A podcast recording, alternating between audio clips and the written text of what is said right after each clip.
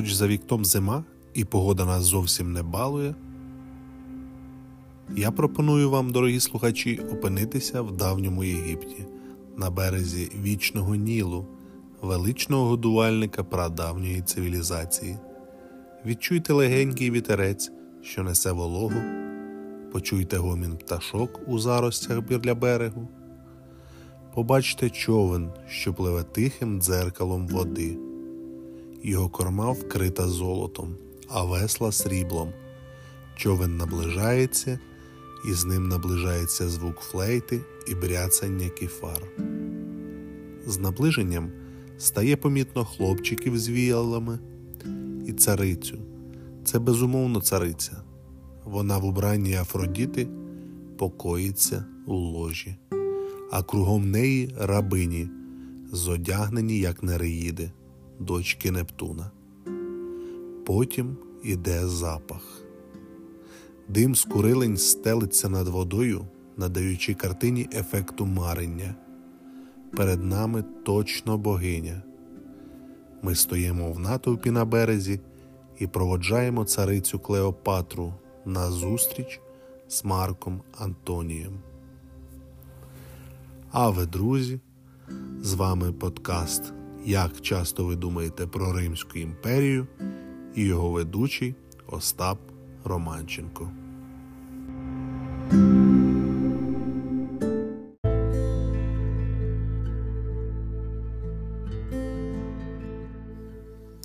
Марк Антоній походив зі знатного роду. Його дід був оратором, цензором, а згодом і консулом. І його також за римським звичаєм звали Марк Антоній, як і батька нашого героя. Також його дід боровся з піратами, які були справжнім лихом у Середземному морі. Марк Антоній батько продовжив справу діда, але менш вдало. Він не відзначився ні в військових справах, ні у державних, але продовжив на морі битися з піратами біля берегів криту. Батько зазнав невдачу цьому нелегкому ділі, за що від римлян отримав прізвисько Крицький. Родовід Клеопатри був давнішим і мав набагато більше скелетів у шафі, ніж просто невдачі з піратами. Він вів початок від Птолемея Сотера. Династія Птолемеїв правила Єгиптом з 4 по 1 століття до нашої ери. Її засновник був одним з воєначальників Олександра Македонського, який захопив Єгипет у 332 році до нашої ери. У цьому ж році була закладена Олександрія, майбутня столиця Птолемеїв і один з найбільших центрів еліністичної культури. Після смерті Олександра гостро постало питання про долю гігантських територій, захоплених у військових походах. На раді полководців Птолемей оголосив думку, що таку велетенську державу не можна довірити спадкоємцям по крові Олександра, а саме його братові Арідею та дитині Олександра, що навіть не була ще народжена. Він пропонував обрати царя з полководців, які пройшли з Олександром всі тяжкі і довгі походи і мали авторитет у армії і серед греків. Під час поділу територій володарювання Птолемею дістався Єгипет. Доля його нащадків була різною, і доля Єгипту також. Філопатор сумно відомий тим, що вбив свою матір і брата, а після цього пустився в розпусту. Також він вбив і дружину Еврідіку, і після цього днями і ночами проводив час з Гетерою Гафоклеєю, а після мав сексуальні стосунки з її братом Агафоклом. Його внук Птолемей VI Філометр був настільки ледачим, що, як повідомляють від ожиріння, позбувся розуму. Птолемей VIII Фіксон так боявся втратити владу, що вбив сина своєї дружини прямо в день весілля. Він зарізав того на руках матері, а після того зійшов з нею на шлюбне ложе. Це поклало початок кровопролитному правлінню. Згодом свою дружину він прогнав, зґвалтувавши і взявши за дружину її дочку. І це ще не все. Тіло їх спільного сина він відправив колишній дружині в подарунок на її день народження. Птолемей XI Олександр також убив свою дружину, яка доводилася йому ще й мачухою. Після цього він був убитий розлюченим натовпом. Птолемей XII довів Єгипет до того, що ним управляли римські лихварі, яким він був винен гроші. Він навіть продав одному з них головну фінансову посаду країни. Цього Птолемея називали флейтистом, бо він грав на музичному інструменті. Він тікав з Єгипту, а тоді за допомогою римського війська повертав собі трон. Це і був батько Клеопатри VII, героїні нашої оповіді. Прекрасна історія прекрасної сімейки. Нескладно здогадатися, яким був стан колишньої великої держави фараонів, історія якої налічує три тисячі років. Три тисячі.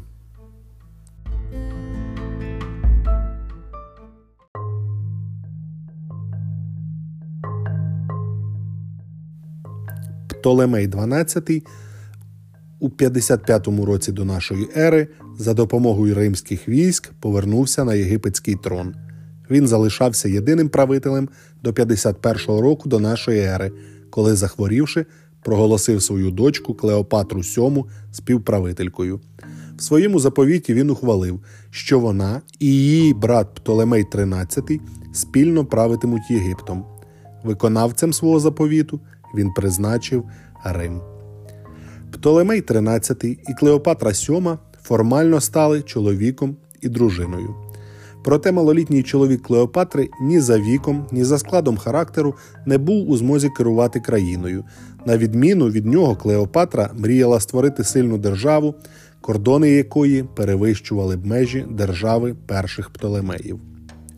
Наставник юного царя, хитрий та спритний євнух Потін, майстер політичних і палацових інтриг, не зміг відкрито сісти на трон оскільки не мав нащадків і не міг заснувати нову династію, усунувши Птолемеїв. Проте його повністю влаштовувало управляти Єгиптом від імені свого підопічного. Великі плани Клеопатри розходилися з його власними домаганнями, якщо не престолу, то влади в країні. Потін починає збирати при дворі людей, які були б готові підтримати його в боротьбі з царицею. Клеопатра звернулася за підтримкою до Риму, і навіть направила вірні її війська на зустріч очікуваним римським легіонам. Скориставшись ситуацією, Потін здійснив державний переворот. Клеопатра втекла до Сирії, де на кордоні з Єгиптом стояла її рать. Цариці вдалося вмовити воєначальників виступити в похід на Олександрію. Птолемей XIII вислав армію їй назустріч, піддавшись на умовляння Потіна.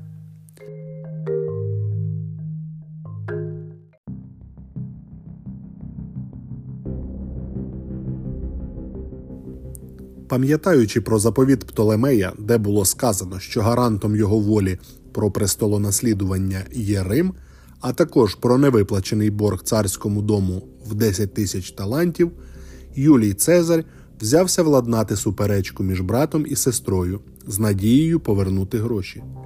Він став вимагати, щоб обидві сторони розпустили армії і з'явилися до Олександрії на його суд. Згідно з легендою, Клеопатра запропонувала Цезарю ніч кохання за те, що він винесе рішення на її користь. Достеменно відомо, що Цезар оголосив Птолемею, що той повинен помиритися з сестрою і розділити з нею владу. Обманутий у своїх очікуваннях цар зірвав з голови корону, кинув її додолу з криками Мене зрадили до зброї! і вибіг з палацу. Невдоволені присутністю римлян і підбурювані потіном Олександрійці здійняли повстання, що швидко переросло у війну, названу Олександрійською. Всю зиму 48-47 років римський загін на чолі з Цезарем витримував облогу в резиденції єгипетських царів, побоюючись, що його флот, заблокований у гавані, може дістатися ворогу. Полководець наказує спалити його. Вогонь перекинувся на берег, знищивши багато будівель. Тоді сильно постраждала і унікальна міська бібліотека. Коли прибуло підкріплення, Цезар розбив повсталу єгипетську армію. Птолемей XIII втонув під час втечі. Потін загинув. А Арсінію, молодшу сестру Клеопатри, що виступала на боці заколотників, було взято в полон і вислано за межі країни. За правом переможця Юлій Цезар міг оголосити Єгипет римською провінцією, проте він посадив на трон Клеопатру і, відповідно до місцевих звичаїв, зобов'язав її вийти заміж за іншого брата Птолемея XIV. Проте це також був фіктивний шлюб. Клеопатра стала коханкою римського полководця.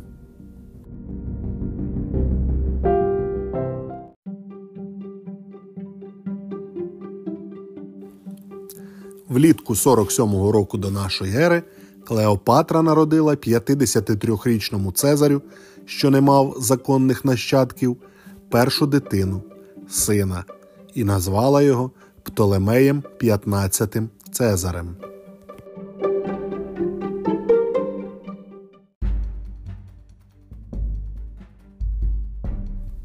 Ідилія тривала недовго.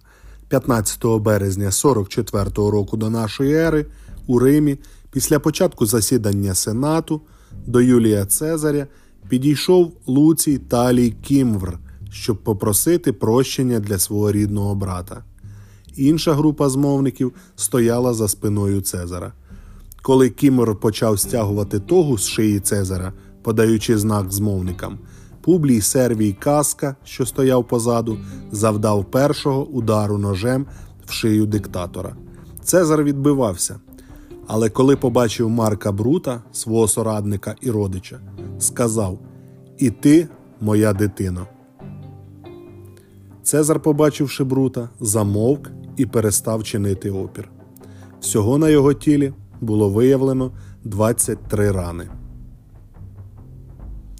Після смерті Птолемея XIV і вбивства Цезаря 44-го року до нашої ери Клеопатра стала правити Єгиптом разом із сином, а фактично одноосібно.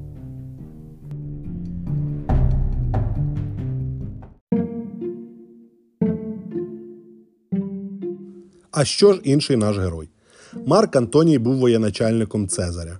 Разом вони завойовували Галію, потім разом ставали консулами, та за протекції Цезаря Марк Антоній був обраний народним трибуном. З Цезарем вони були дуже близькі, вони були друзями. У Сенаті Антоній виступив проти пропозиції підтримати змовників і оголосити їх визволителями, а Цезаря оголосити тираном. У заповіті Юлій Цезар оголосив своїм спадкоємцем внучатого племінника Гая Октавія, якому в той час було 18 років.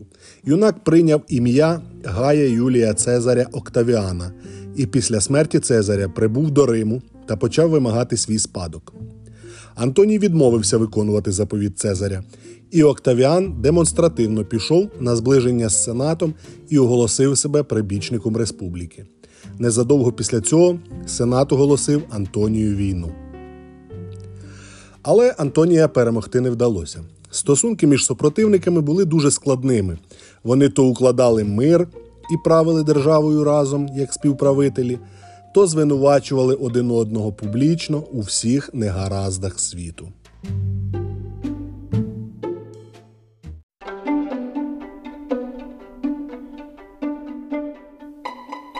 Ось як Плутарх описує Антонія. Він мав статечний вигляд, відмінна форма бороди, широкий лоб, ніс з горбинкою говорили про схожість з Гераклом, як його зображають художники. Існувала навіть давня легенда про те, що Антоній походить від сина Геракла Антона.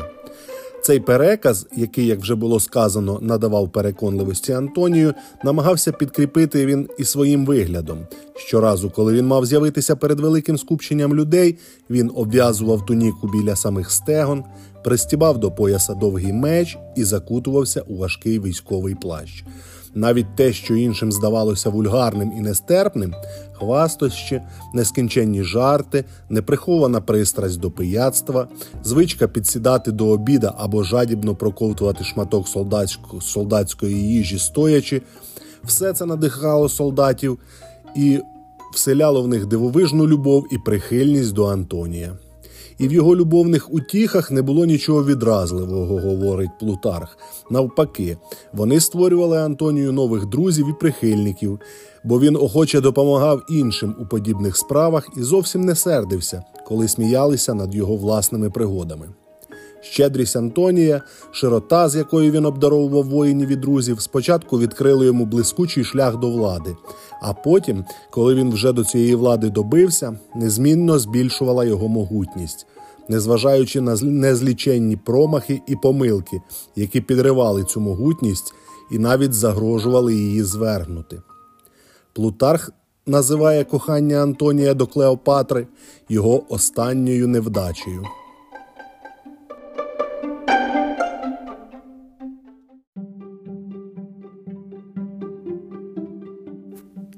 Отже, повернемося до початку.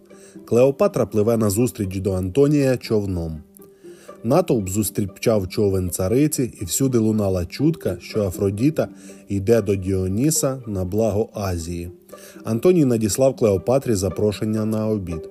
Цариця попросила його краще прийти до неї. Бажаючи негайно показати їй свою вічливість і доброзичливість, Антоній виконав її волю. Наступного дня Антоній приймав єгиптянку і доклав усіх зусиль, щоб перевершити її розкішшю і вишуканістю.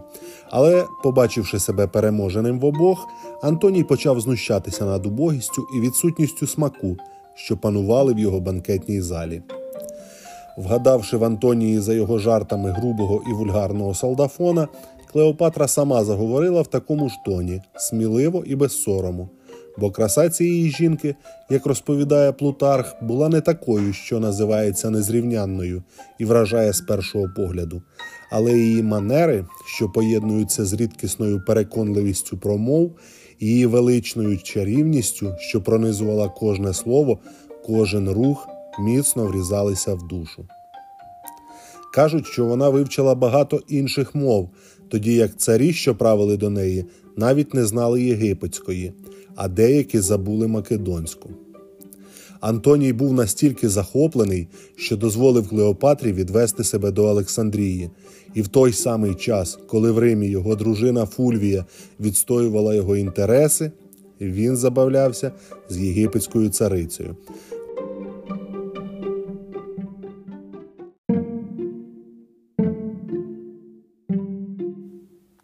Клеопатра ні на крок не відпускала Антонія ні вдень, ні вночі, міцніше і міцніше приковуючи до себе римлянина.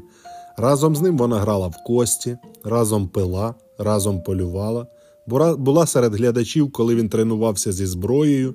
А вночі, коли в одежі раба він блукав по місту, зупиняючись біля дверей і вікон будинків і обсипаючи лайкою і жартами господарів, Клеопатра і тут була поруч з Антонієм як і він в лахмітті. Нерідко вони і самі чули злі глузування у відповідь, і Антоній навіть повертався додому, пом'ятий кулаками Олександрійців. Ще одну цікаву байку розповідає Плутарх. Одного разу Антоній рибалив, кльов був поганим, і Антоній засмутився, тому що Клеопатра сиділа поруч і була свідком його невдачі. Тоді він наказав рибалкам непомітно підпливати під водою і насаджувати здобич на гачок. І так витягнув дві-три рибини. Єгиптянка розгадала його хитрість, але прикинулася здивованою. Розповідала друзям про цю чудову ловлю і запрошувала їх подивитися, що буде наступного дня. Назавтра човни були переповнені людьми. Антоній закинув вудку, і Клеопатра наказала одному зі своїх людей пірнати і, попередивши рибалок Антонія, потихеньку насаджувати на гачок в'ялену рибу. Упевнений, що вудка не порожня, Антоній витягнув її з води під загальний регіт, яким, як можна було очікувати, зустріли здобич всі присутні. Клеопатра промовила Вудки, імператоре, залиш нам твій улов, міста, царі та материки. Клеопатрі було 28 років, коли вона у 41-му році до нашої ери познайомилася із 40-річним римським полководцем. Роман, що тривав 10 років, один із найзнаменитіших в історії, навіть при тому, що ми не можемо судити, якою була частка політичного розрахунку у відносинах з Антонієм. і який був необхідний Клеопатрі для здійснення своїх планів. Зі свого боку, Антоній лише за допомогою єгипетських грошей міг утримувати свою величезну армію. Поки вони розважалися, парфянський царевич Пакор перейшов у наступ, внаслідок чого Рим втратив Сирію та південь Малої Азії з Кілікією. Антигон Матафій, ворожий римлянам принц з династії Хасмонеїв, був затверджений парфянами на Єрусалимському престолі. Марк Антоній провів короткий контрнаступ з Тіра, але потім був змушений повернутися до Риму, де після зіткнення з його дружиною Фульвією та прихильниками Октавіана було укладено мирну угоду. Зіткнення були викликані з вини Фульвії, яка, за словами Плутарха, сподівалася у такий спосіб відірвати Антонія від Клеопатри.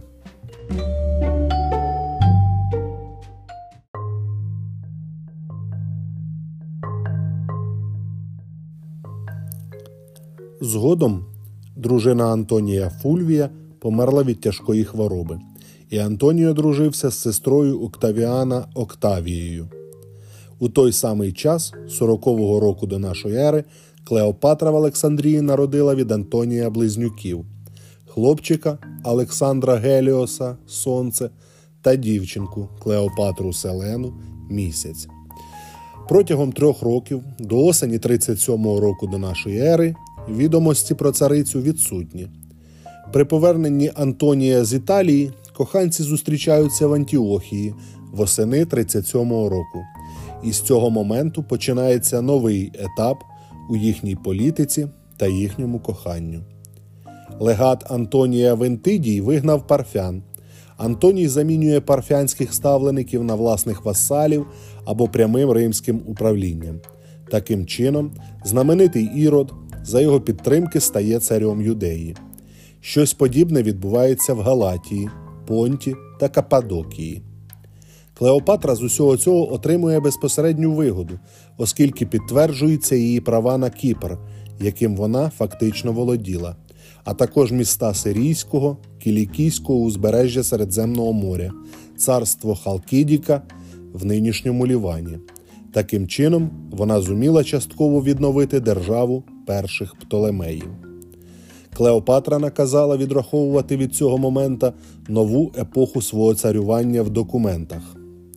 Сама вона прийняла офіційний титул молодша богиня, любляча батька та батьківщину. Титул призначався для приєднаних сирійців, які мали царицю, старшу богиню, птолемеївських кровей, Клеопатру, Теа у другому столітті до нашої ери. Титул також вказував, на думку істориків, на македонське коріння Клеопатри, що було вагомим аргументом для греко-македонського правлячого класу Сирії. Антоній ще користувався значною популярністю в сенаті та армії, але своїми витівками у східно-еліністичному дусі, що кидали виклик римським нормам та традиційним уявленням, сам дав Октавіану зброю проти себе. До 32-го року до нашої ери справа дійшла до громадянської війни. При цьому Октавіан проголосив її війною римського народу проти єгипетської цариці. Єгиптянку, яка поневолила римського полководця своїми чарами, зобразили втіленням усього східного, еліністично-царського, чужого Риму та римським чеснотам.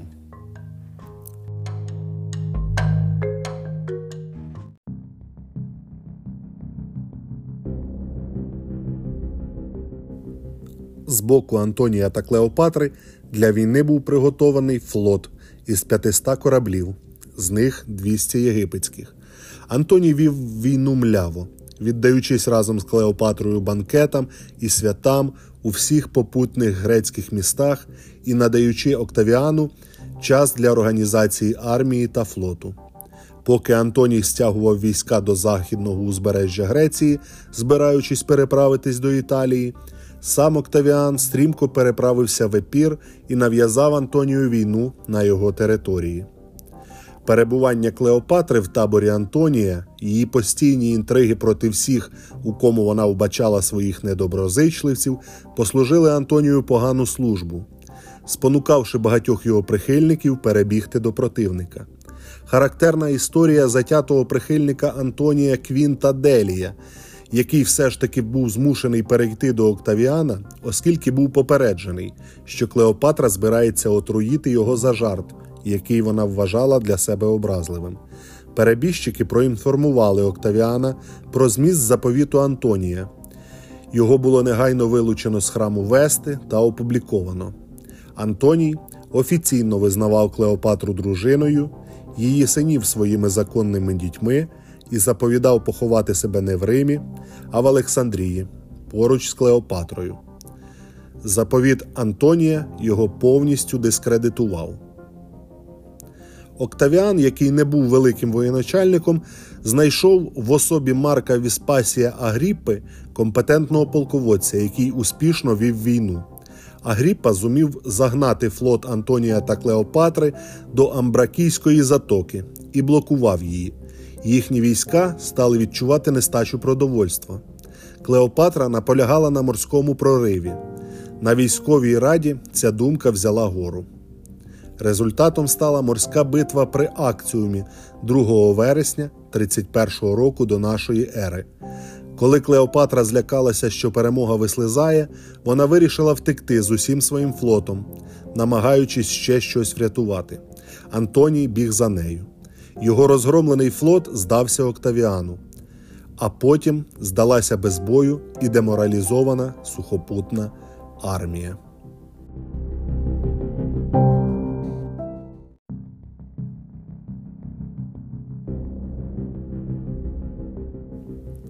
Антоній повернувся до Єгипту і не робив нічого для продовження боротьби з Октавіаном. Втім, він не мав для цього жодних реальних ресурсів. Він витрачав свої сили у пиятиках і розкішних святах і оголосив разом з Клеопатрою про створення Союзу смертників. Члени цього союзу присягалися померти разом. У цей союз довелося вступати наближеним. Клеопатра пробувала на них всілякі отрути, намагаючись з'ясувати, яка отрута приносить більш швидку і безболісну смерть. Клеопатра була стурбована порятунком свого сина Цезаріона. Вона відправила його до Індії, але потім він повернувся назад до Єгипту. Вона і сама в свій час обмірковувала план втечі до Індії, але при спробі перевести судна через Суецький перешийок їх спалили араби. Від цих планів довелося відмовитися. Весною 30-го року до нашої ери Октавіан рушив до Єгипту. Клеопатра намагалася запеклими заходами захистити себе від зради. Коли комендант Пелусія Селевк здав фортецю, вона стратила його дружину та дітей. До кінця липня війська Октавіана з'явилися під самою Олександрією. Останні частини, що залишалися у Антонія, одна за одною переходили на бік переможця.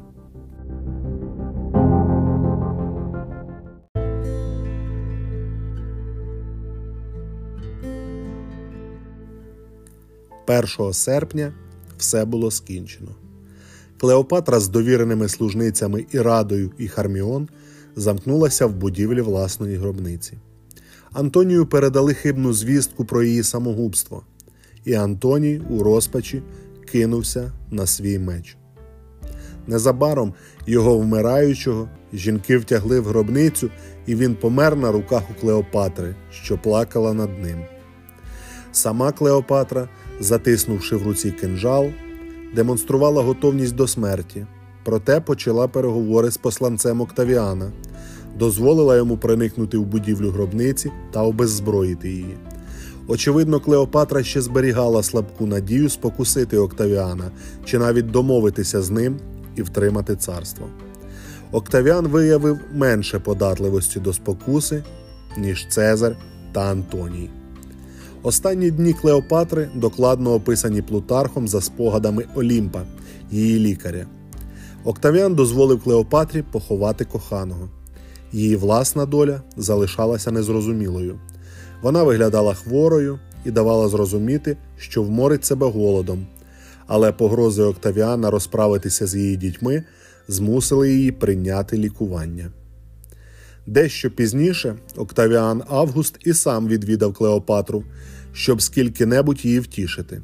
Вона лежала на ліжку, стурбована і пригнічена, і коли Цезар з'явився в дверях, схопилася в одному хітоні і кинулася йому в ноги. Її давно не прибране волосся висіло клаптями, обличчя здичавіло, голос тремтів, очі згасли. Октавіан підбадьорив Клеопатру і пішов.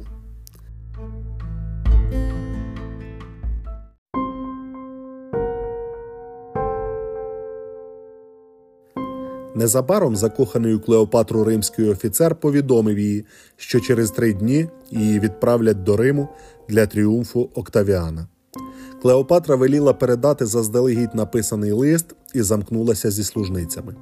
Октавіан отримав листа, в якому знайшов прохання поховати її разом з Антонієм, і негайно надіслав людей. Послані знайшли Клеопатру мертвою у царському уборі на золотому ложі. Оскільки перед тим до Клеопатри прийшов селянин з горщиком смоків, що не викликав підозри у варти, було вирішено, що в горщику Клеопатрі принесли змію. Стверджували, що на руці Клеопатри було трохи видно два легкі укуси. Саму змію в кімнаті не знайшли. За іншою версією, Клеопатра зберігала отруту в порожній головній шпильці. Ця версія підкріплюється тим фактом, що обидві служниці Клеопатри померли разом з нею. Сумнівно, щоб одна змія умертвила одразу трьох людей. За словами Діона Касія, Октавіан намагався оживити Клеопатру за допомогою псиллов, екзотичного племені, що вміло висмоктувати отруту нешкідливо для себе. Разом з тим, на переконання вчених з Німеччини, причиною смерті Клеопатри було отруєння сумішю з опіуму і рослин болиголову і акотіну. Смерть Клеопатри 12 серпня 30-го року позбавила Октавіана блискучої бранки на його тріумфі в Римі. У тріумфальному ході везли лише її статую. Прийомний син Цезаря Октавіан Август стратив рідного сина Цезаря від Клеопатри Птолемея 15-го Цезаріона того ж року. Діти від Антонія йшли в ланцюгах на параді тріумфатора. Потім виховувалися у сестри Октавіана Октавії, дружини Антонія, на згадку про чоловіка.